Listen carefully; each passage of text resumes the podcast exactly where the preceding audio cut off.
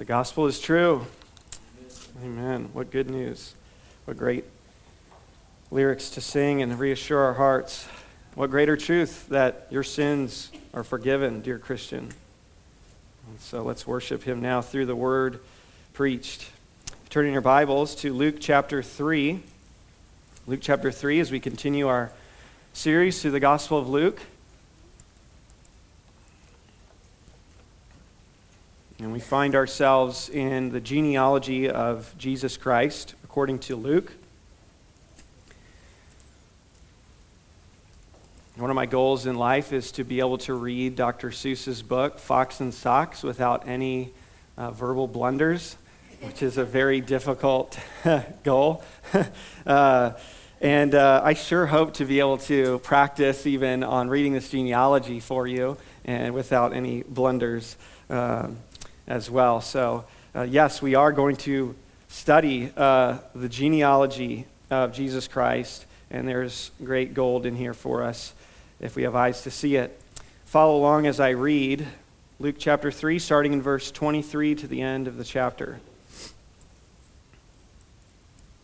Jesus, when he began his ministry, was about 30 years of age, being the son, as was supposed, of Joseph the son of Heli, the son of Matthat, the son of Levi, the son of Melchi, the son of Jannai, the son of Joseph, the son of Mattathias, the son of Amos, the son of Nahum, the son of Esli, the son of Naggai, the son of Maath, the son of Mattathias, the son of Semein, the son of Josech, the son of Joda, the son of Joanan, the son of Rhesa, the son of Zerubbabel, the son of Shealtiel, the son of Neri, the son of Melchi, the son of Addi, the son of Cosam, the son of Elmadam, the son of Er, the son of Joshua,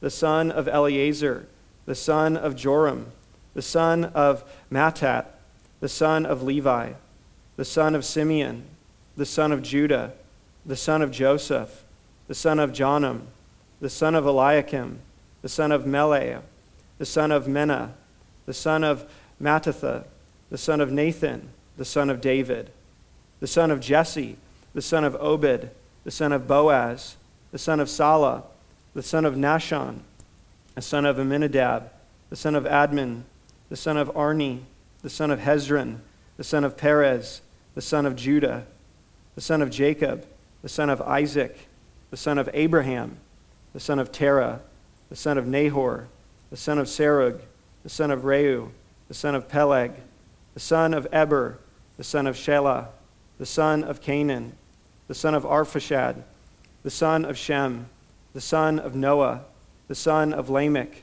the son of Methuselah, the son of Enoch, the son of Jared, the son of Mahalaleel, the son of Cainan, the son of Enos, the son of Seth, the son of Adam, the son of God. This is the word of the living God. In the year 2000, Wycliffe Bible translators, in one of their publications, told the story to their supporters uh, of some Bible translators in Papua New Guinea. And here's what the article said quote, when a Bible translator in Papua New Guinea started to translate Matthew's gospel, he thought, the last thing I want to do is bog these people down with a genealogy. So he began with chapter 2. But the day came when all the other chapters were done. He called together the men who were helping him, and they decided on the best way to say, begat. Then they proceeded with Matthew chapter 1. Abraham begat Isaac. Isaac begat Jacob. Jacob begat. By the time they completed about six of these begats, the translator could sense the men were becoming excited. Do you mean that these were real men? They asked. Yes, he answered.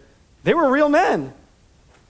That's what we do, they added, referring to their custom of keeping track of genealogies. We had thought these men were just white man stories. Do you really mean that Abraham was a real man? Yes, the translator said. That's what I've been telling you. We didn't know that, they said. But now we believe. That night, they gathered the village together and said, Listen to this. Then they read the first chapter of Matthew. This chapter was the key for belief in the tribe. Wow. this morning, we come to a section of Scripture that many are tempted to skip over in their Bible reading. That's why I read it for you, in case you haven't actually read it yourself. it is one of many genealogies in Scripture. But for some, the genealogies are like the styrofoam packing in the Bible. It serves a purpose, but it's quickly thrown out. And it's maybe you think it's just God was trying to pad the Bible so it would be thicker for us and we had more uh, room. It's like when you're in college and you're, you've got to write a 10 page paper and you, you're at page six and you're done. So you widen the margin or like le- lessen the margins and increase the font and try and make it bigger and bigger. And you think that's what God is doing with these genealogies. What, why are they here? We wasn't just filling up space in the Bible so that it was longer. And it's not the styrofoam packing that we just get the message and then throw it out. No, there are great lessons here for us. While the genealogies may be harder to pronounce and find pleasure in while we are reading them, they nevertheless serve a number of significant purposes in Scripture. Genealogies present a real history of the Scriptures. They show us that the Bible is concerned about history and it is not a make believe story, as this tribe learned. It's like they could be told over and over again that these are real people, but when they heard that they were, actually had a genealogy that took them back in history, they realized, oh, this is real. Why was it that that made them think that? It anchors us in history. The Bible is careful about history, and we've seen that already as Luke likes to mention who the ruling figures were and the religious ruling figures, politically and religious, uh, of his day and locating this in history. Genealogies also provide us a guide for dating human history. Maybe not down to the very day, but it allows us to walk back and see uh, all the way back to Adam the history of the human race and God's creation of man on the sixth day. And so it gives us a pretty uh, uh, decent understanding of the history and length of time the earth has been here. Genealogies also protected the land rights for uh, Israel, as well as the priestly office and those duties. Now, you might go, well, I'm not that. But, you know, if, if this was your land rights, you, you needed to know your genealogy so you know what your inheritance was, how much land you were going to get. It would be very significant to you uh, in, in that way. And genealogies, though, most importantly, seek to preserve the line of the Messiah. I don't know if you remember this or know this, but Genesis, in the book of Genesis, the divine outline of the book of Genesis is structured around generations. It is this phrase that continues to come up these are the generations of. And it comes up uh, over 10 times in the book where Moses is showing us the significant. Now, you, you think that's the what, that's the structure, the what, but why? Why do it that way, Moses? And it gives us a hint at what Genesis is about and what the Old Testament is going to be about.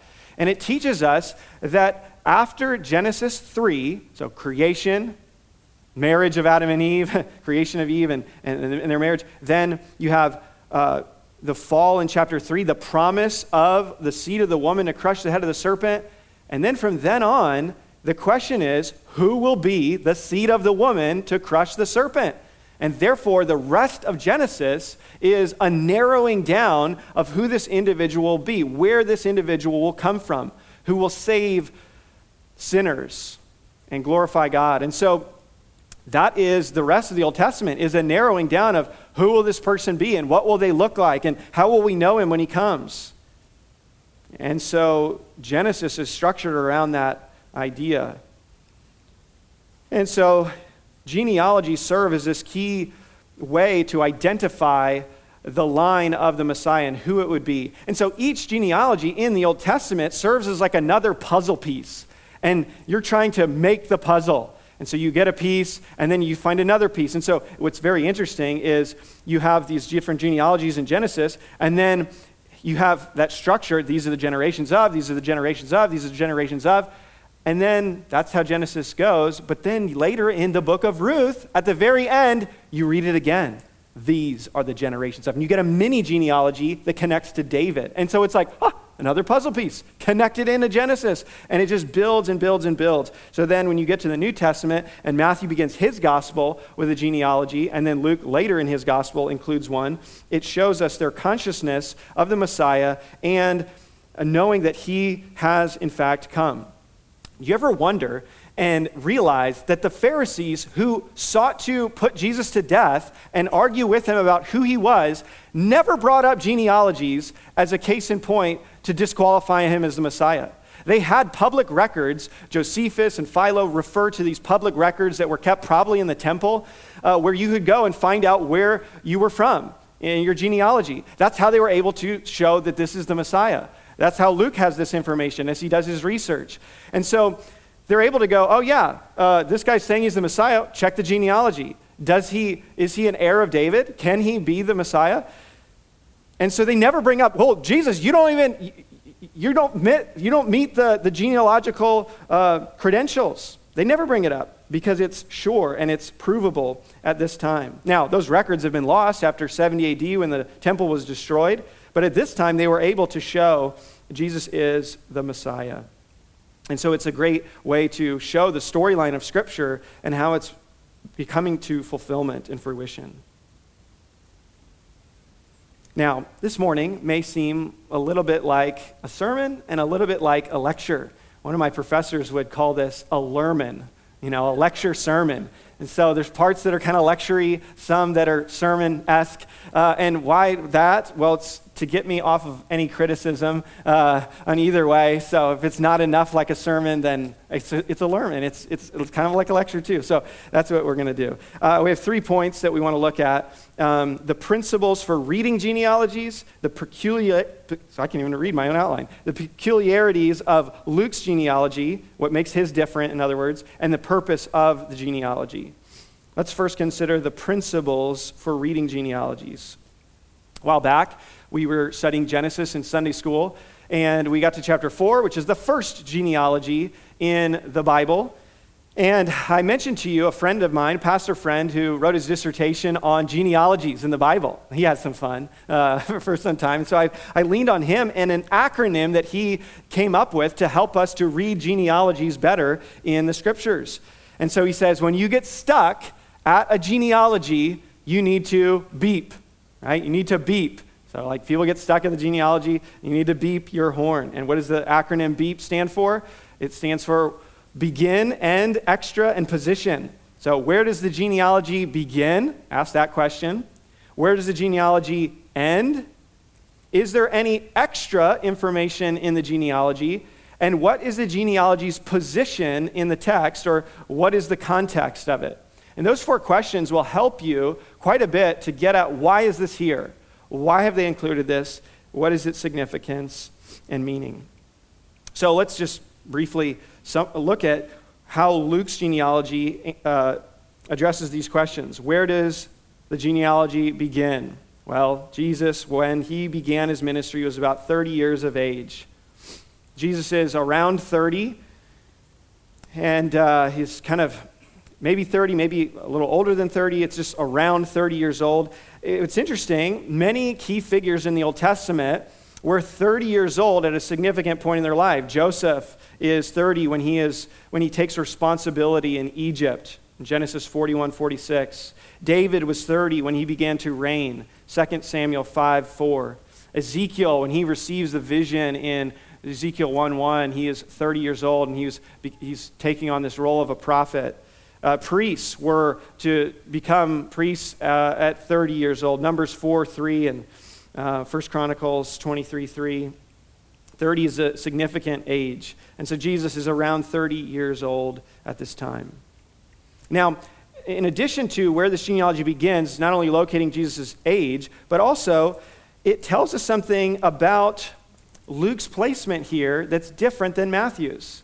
Matthew begins his genealogy before the birth of Christ.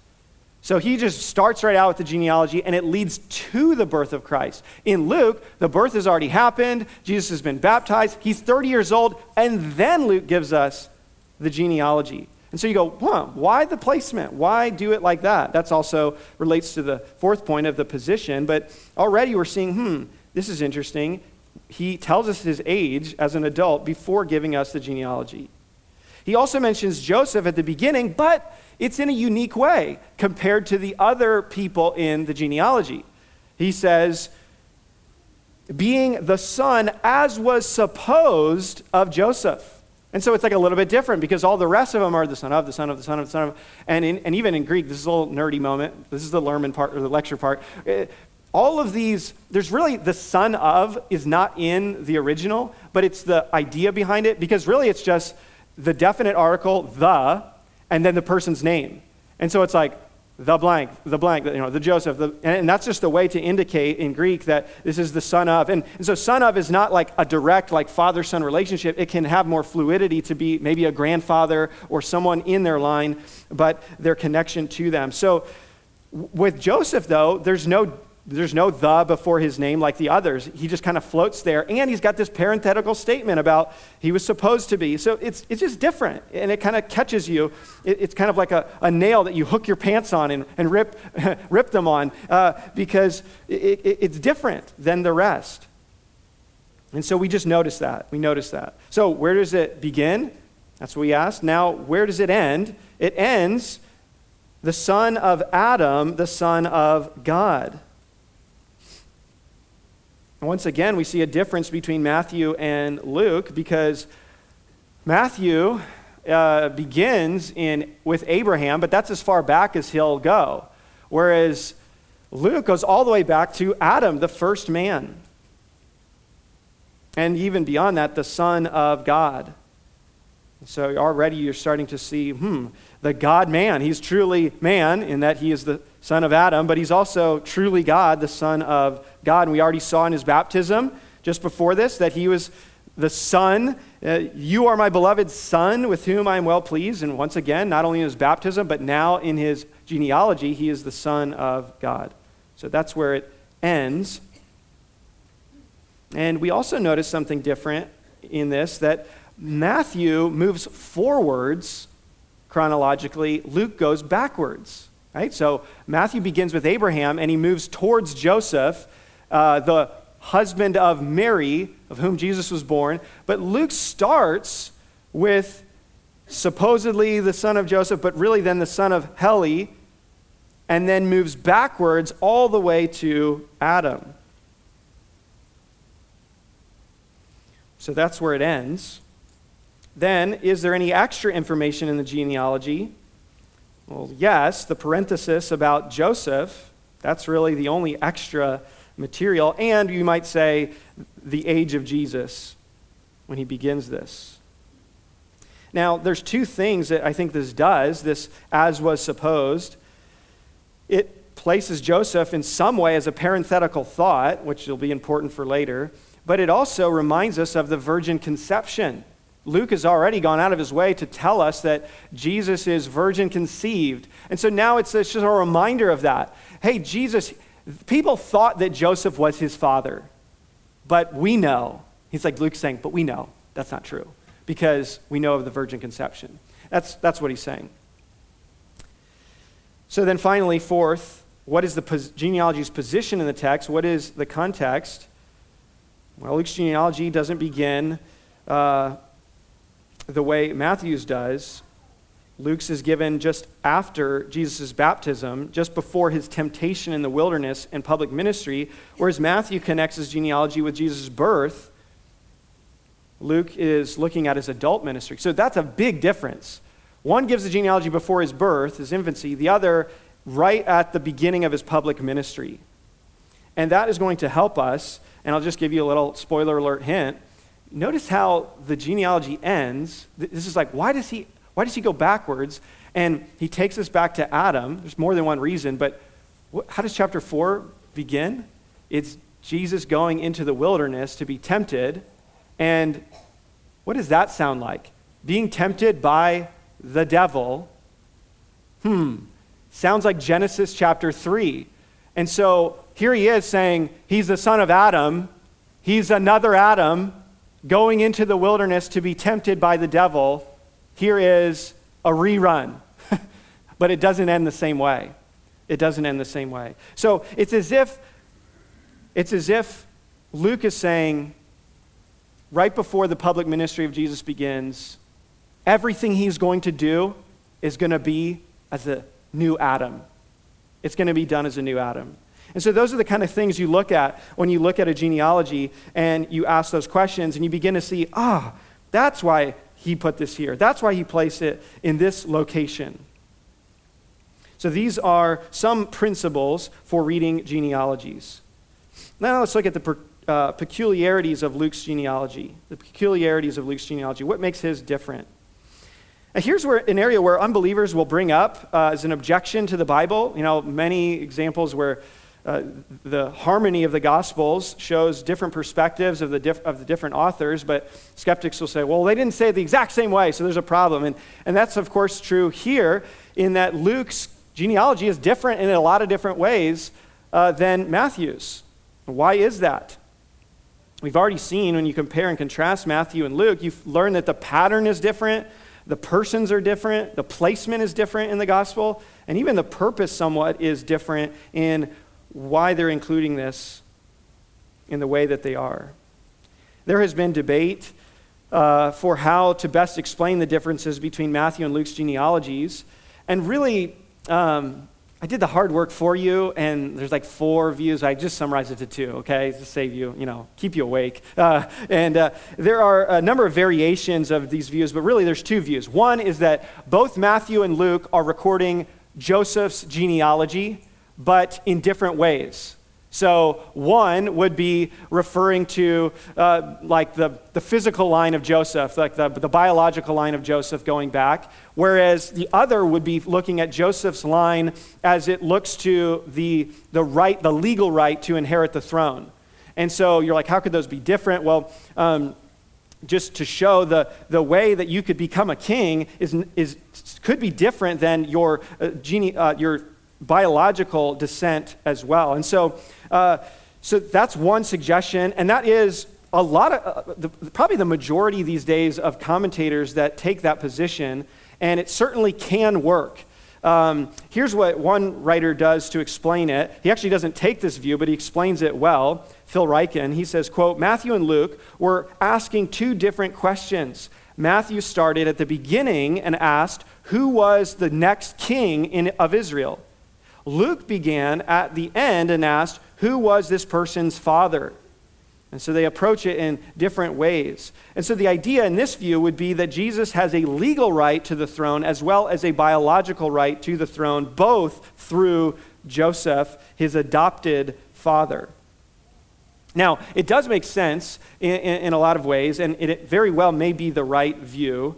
However, it does require some speculation outside of the biblical text to make things work. For instance, if you look at Matthew, uh, it says that he is the son of uh, Jacob, uh, and yet in, in Luke, it says he's the son of Heli or Eli.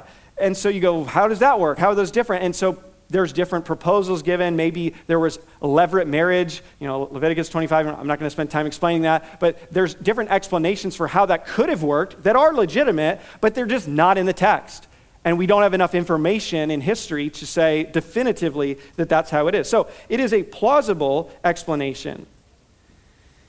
The other position is that Matthew is recording the genealogy of Joseph, the legal descent of Joseph, basically, who's the next one to reign uh, on the throne of David, whereas Luke is recording the genealogy of Mary, which is quite simple if you think about it. Like, everyone has two genealogies, right? From your mom's side and your dad's side. And so, uh, though Joseph is not his biological father, he's his adoptive father, therefore, it would make sense that the legal right would come from Joseph, whereas the biological connection would come from Mary, his mother, by whom he is virgin conceived.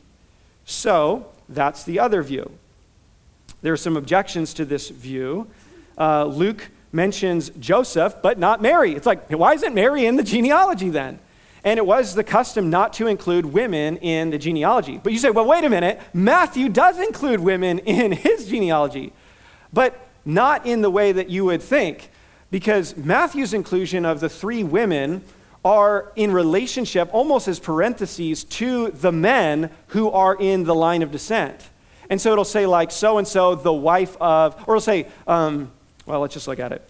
Don't, don't make it up, Robert. Uh, it says, verse 5, Sal- Salmon, the father of Boaz by Rahab. So Boaz is the focus, but he's saying it was by Rahab.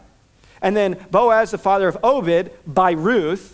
Obed, the father of Jesse, Jesse, the father of David. And then I'll actually say David was the father of Solomon by the wife of Uriah. So it's including these women, yes, to highlight Gentile inclusion as well as God's grace in the way he worked through these uh, different relationships. Um, and, and yet they're not the actual male descent. So that, that is uh, an objection for sure, but it wasn't common to include the women as part of the line of descent as far as like connecting the dots. Does that make sense? So the men are the one who connect the dots. He's giving a parenthesis of explaining these women to make another point.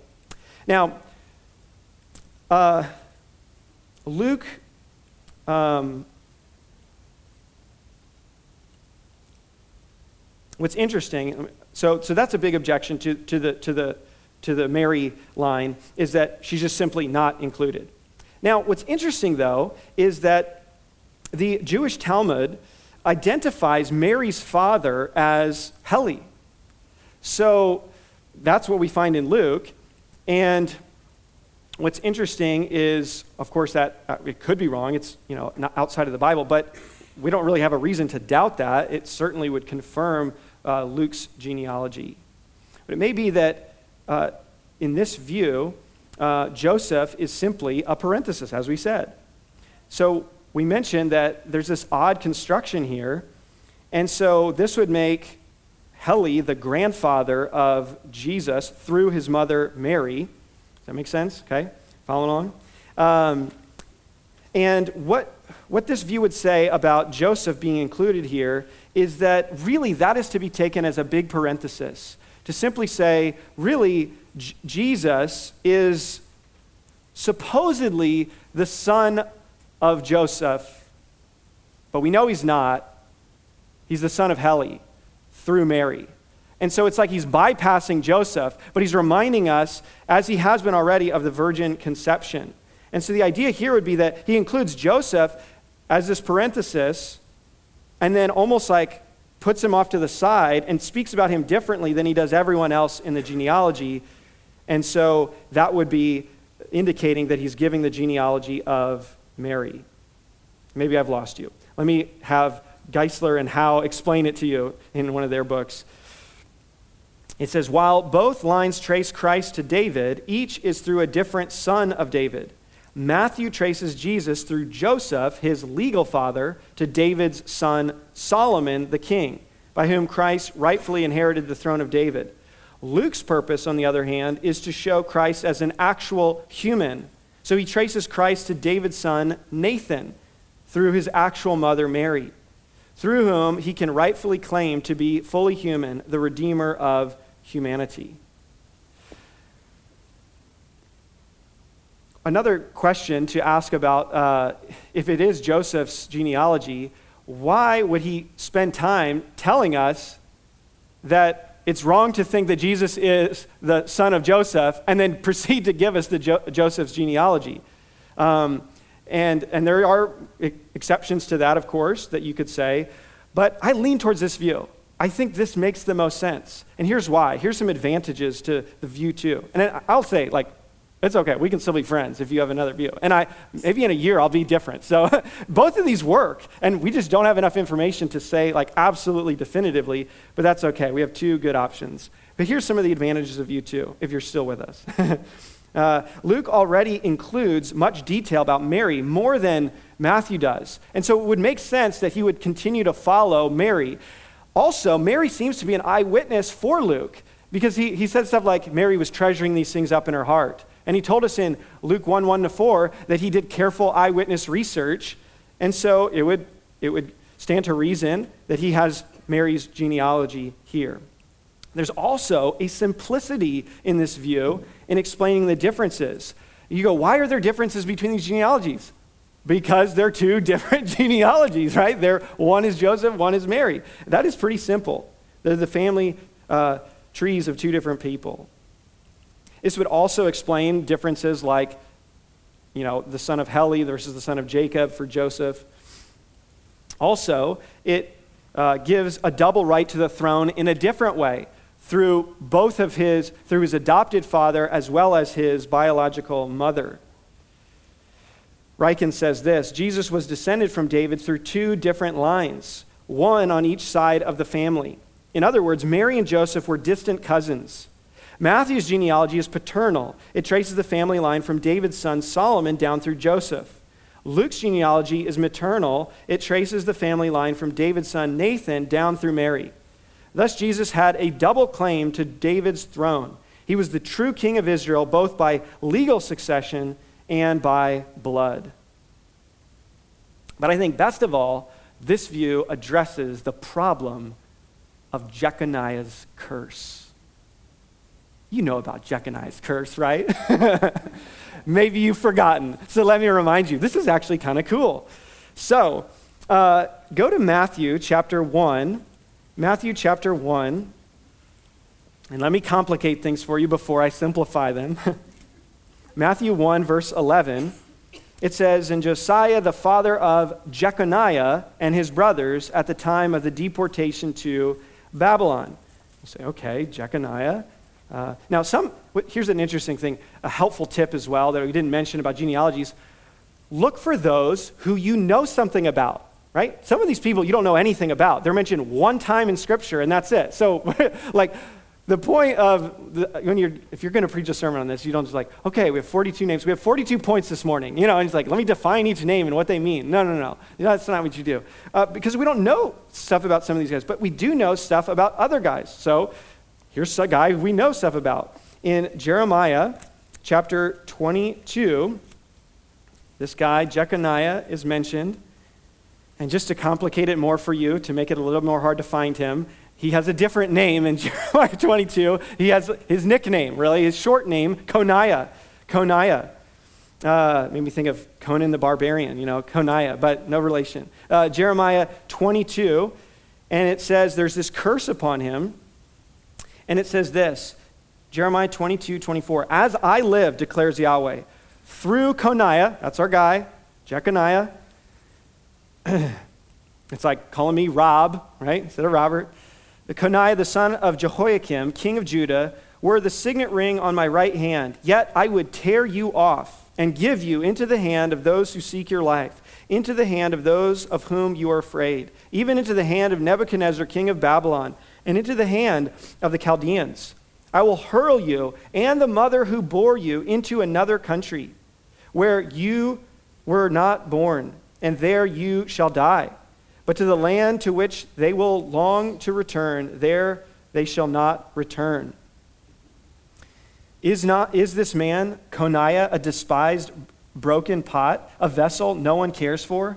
Why are he and his children hurled and cast into a land that they do not know? O land, land, land, hear the word of Yahweh. Thus says Yahweh Write this man down as childless a man who shall not succeed in his days, for none of his offspring shall succeed in sitting on the throne of David and ruling again in Judah.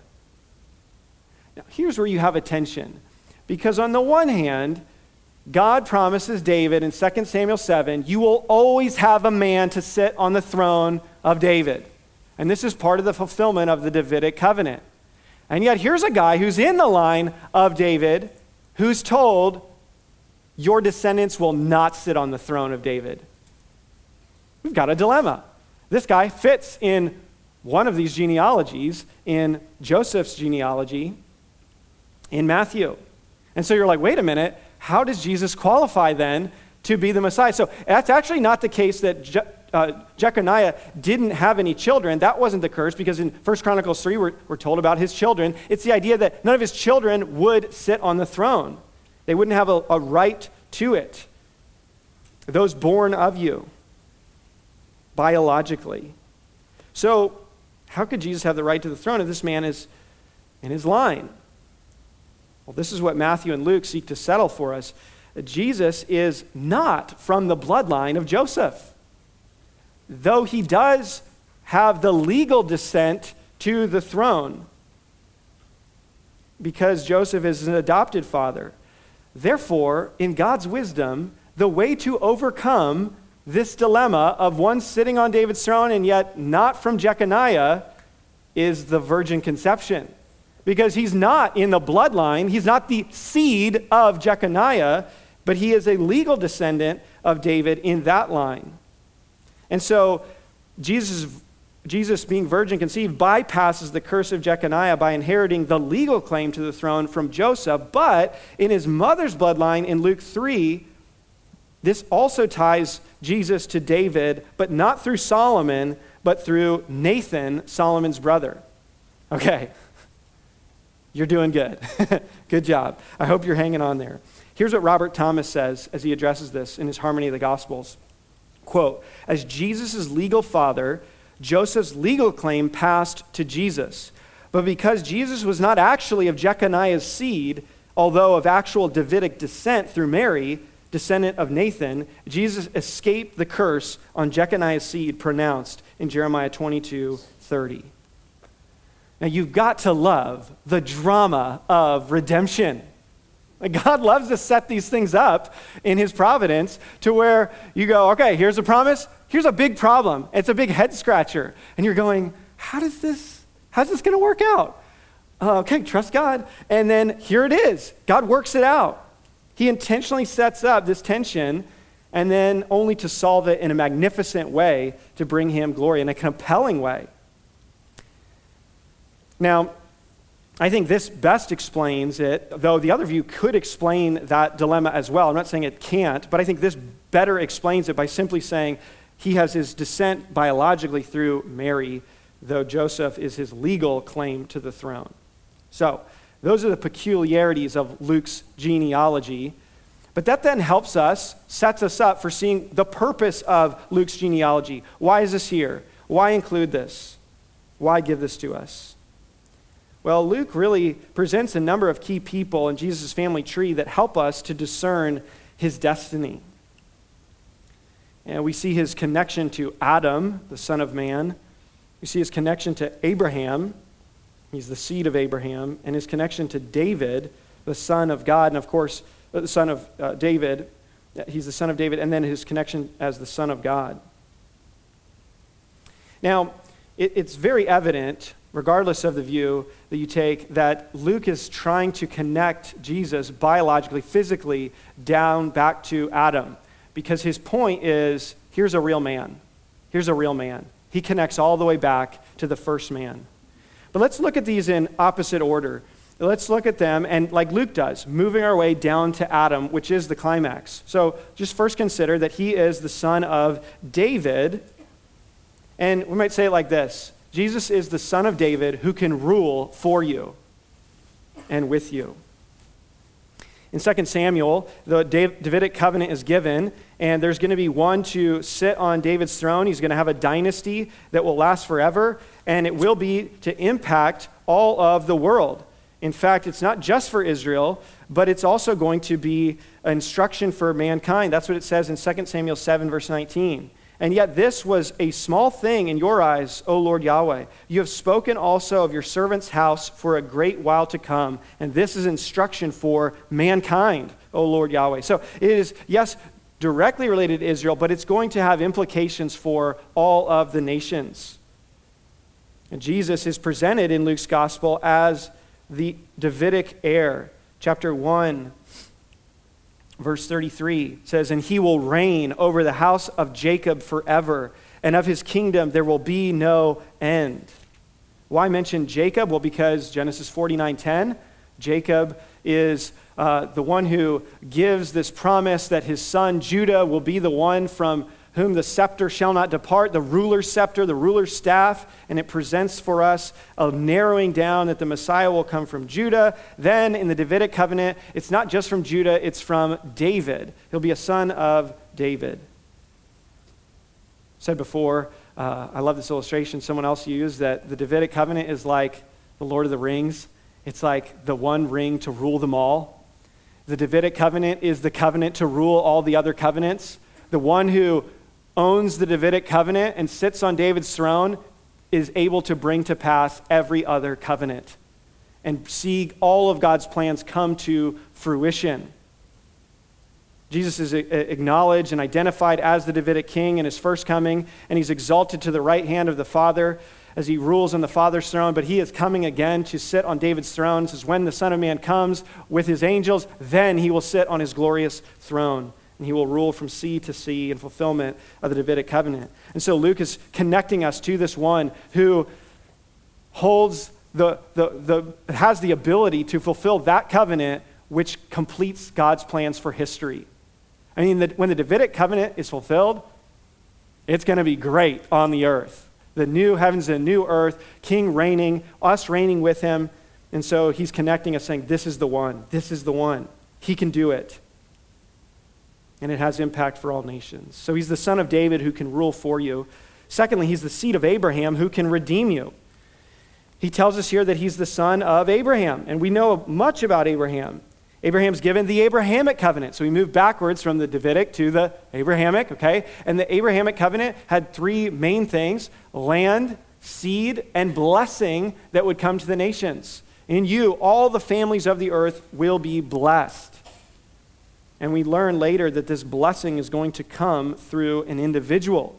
Even in Genesis, we learn that there are more senses to the seed of Abraham than just a, a, plurality of people, that it can refer to an individual, an individual seed, like the seed of the woman, an individual. And in Genesis 22, verse 17 and 18, it says, I will surely bless you, and I will surely multiply your offspring as the stars of heaven, as the sand that is on the seashore. And your offspring shall possess the gates of his enemies.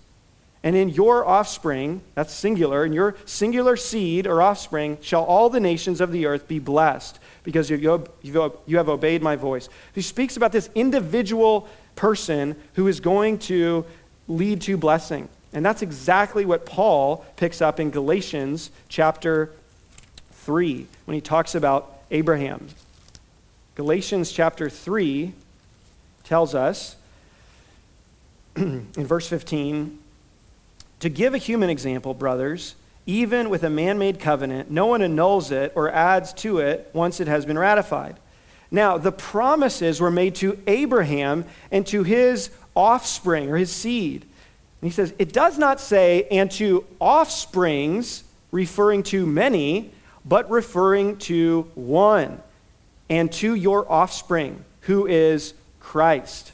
What he's saying is, listen, this, what Moses is talking about in Genesis 22 is an individual. This is where the blessing of Abraham comes. He is this offspring, it is Christ, it is the Messiah. And what does he come to do? He comes to redeem. He comes to redeem. Later in that same chapter, verse 24 So then, the law was our guardian until Christ came in order that we might be justified by faith, declared to be righteous in God's sight, redeemed. And this also has, of course, implications for all of humanity. In, in Psalm 72, Psalm 72, verse 17, we read, May his name endure forever, his fame continue as long as the sun. May people be blessed in him.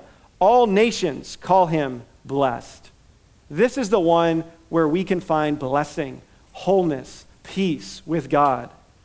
The one who is the seed of Abraham. And that's what Luke is highlighting for us here. He's not only the son of David who can rule for you, he's the seed of Abraham who can redeem you from your sins and bring you into that covenant blessing.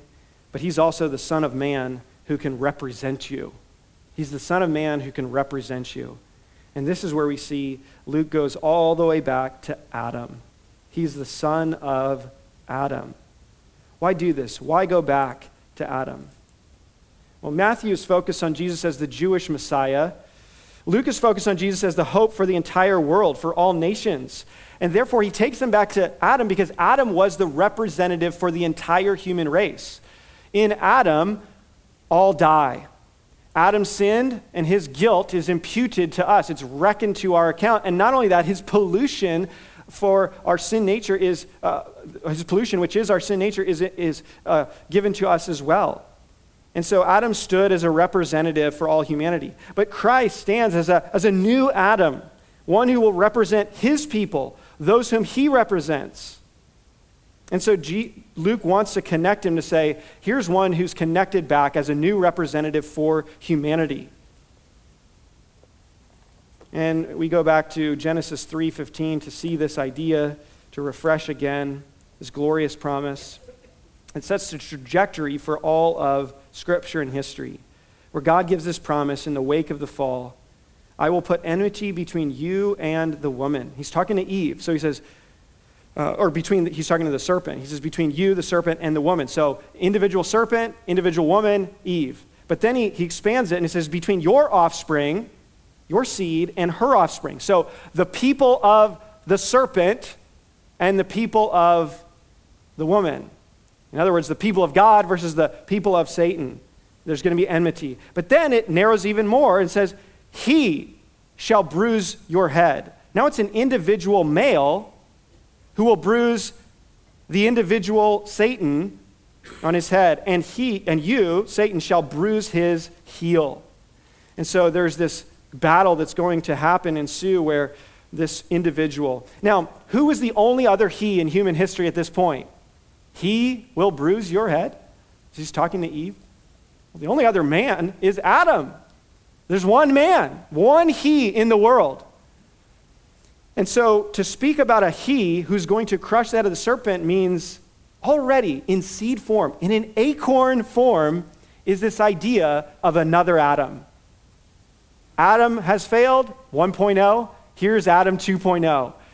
Another Adam, another man is going to undo what the first Adam has done. A new representative. Now, it's not fully formed into an oak tree yet, but it's an acorn, and it's going to be built upon.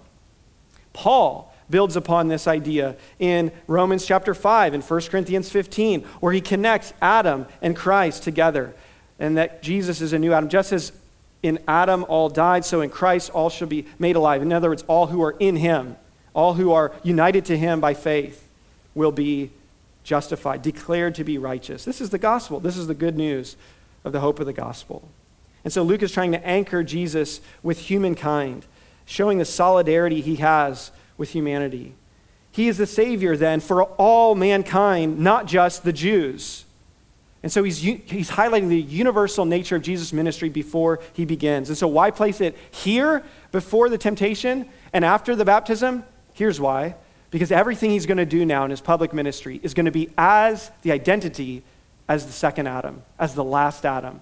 And he's going to do it as your representative. And so when he goes to be tempted, he's going to succeed. But it's your success in him because he's your representative if you're in him. Just like Adam was your representative and he entered into that temptation and failed, that's your failure. But now he's saying, listen, remember, this is another son of Adam.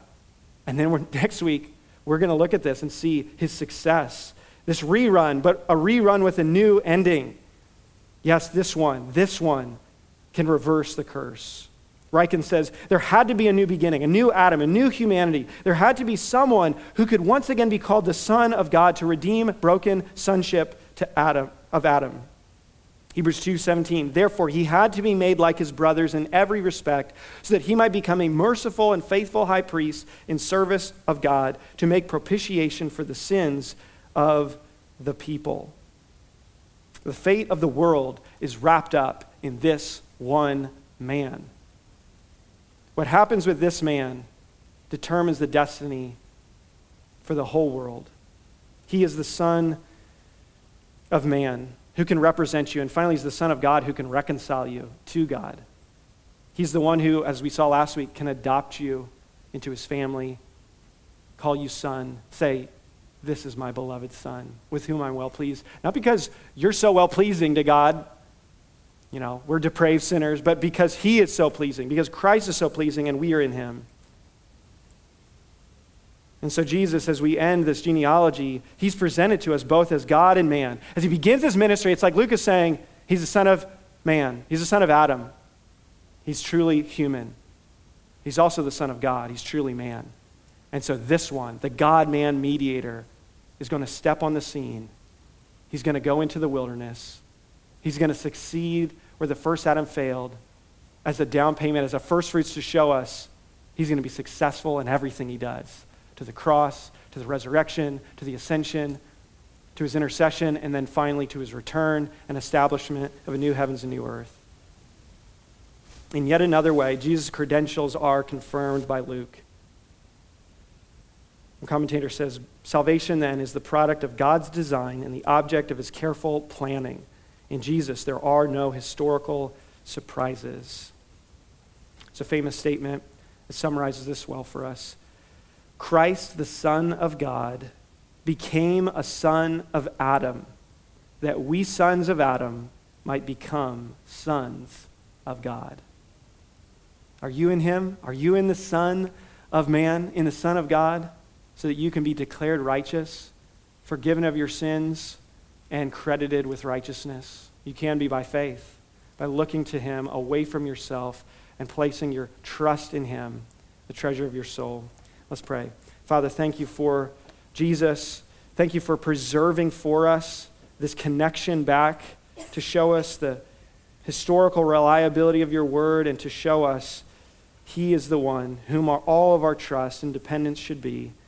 He is the one whom all of human history is wrapped up with, the one who holds the right to the throne of David, who is the seed of Abraham, who is the new Adam, who is the one who has brought the new covenant in his blood, and who is the one who will not only forgive our sins, having declared us to be righteous, the one who will sanctify us by his Spirit, the one who will glorify us entirely on the day that he comes, and the one who will bring restoration and renewal to this creation, that we might be resurrected to live on a new heaven, in a new, in a new heaven and a new earth, all for your glory.